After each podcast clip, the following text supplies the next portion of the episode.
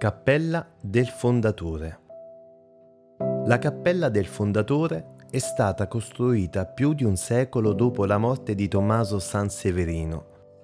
Tommaso, terzo conte di Marsico, nipote di San Tommaso d'Aquino, morì nel 1324. Le sue spoglie non riposano nel sarcofago su cui il fondatore viene raffigurato nelle vesti di un guerriero dormiente. La cappella nella prima metà del Settecento venne abbellita con le decorazioni in stucco e con il paliotto dell'altare in scagliola.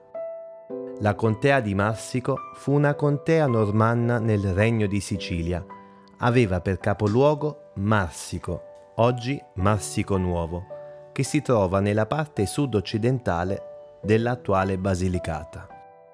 L'antica e illustrissima famiglia Sanseverino, annoverata tra le serenissime sette grandi case del regno con i D'Aquino, gli Acquaviva, i dei Balzo, i Ruffo, i Celano e i De Moliso, arrivò a possedere oltre 300 feudi, tra cui Padula, 10 principati, 12 ducati, 9 marchesati e 40 contee.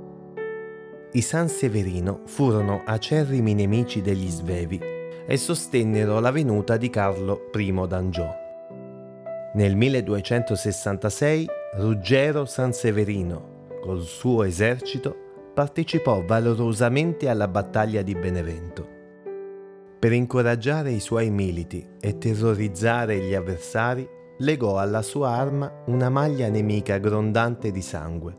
Per tale motivo il sovrano gli concesse di inserire nello scudo d'argento la fascia rossa.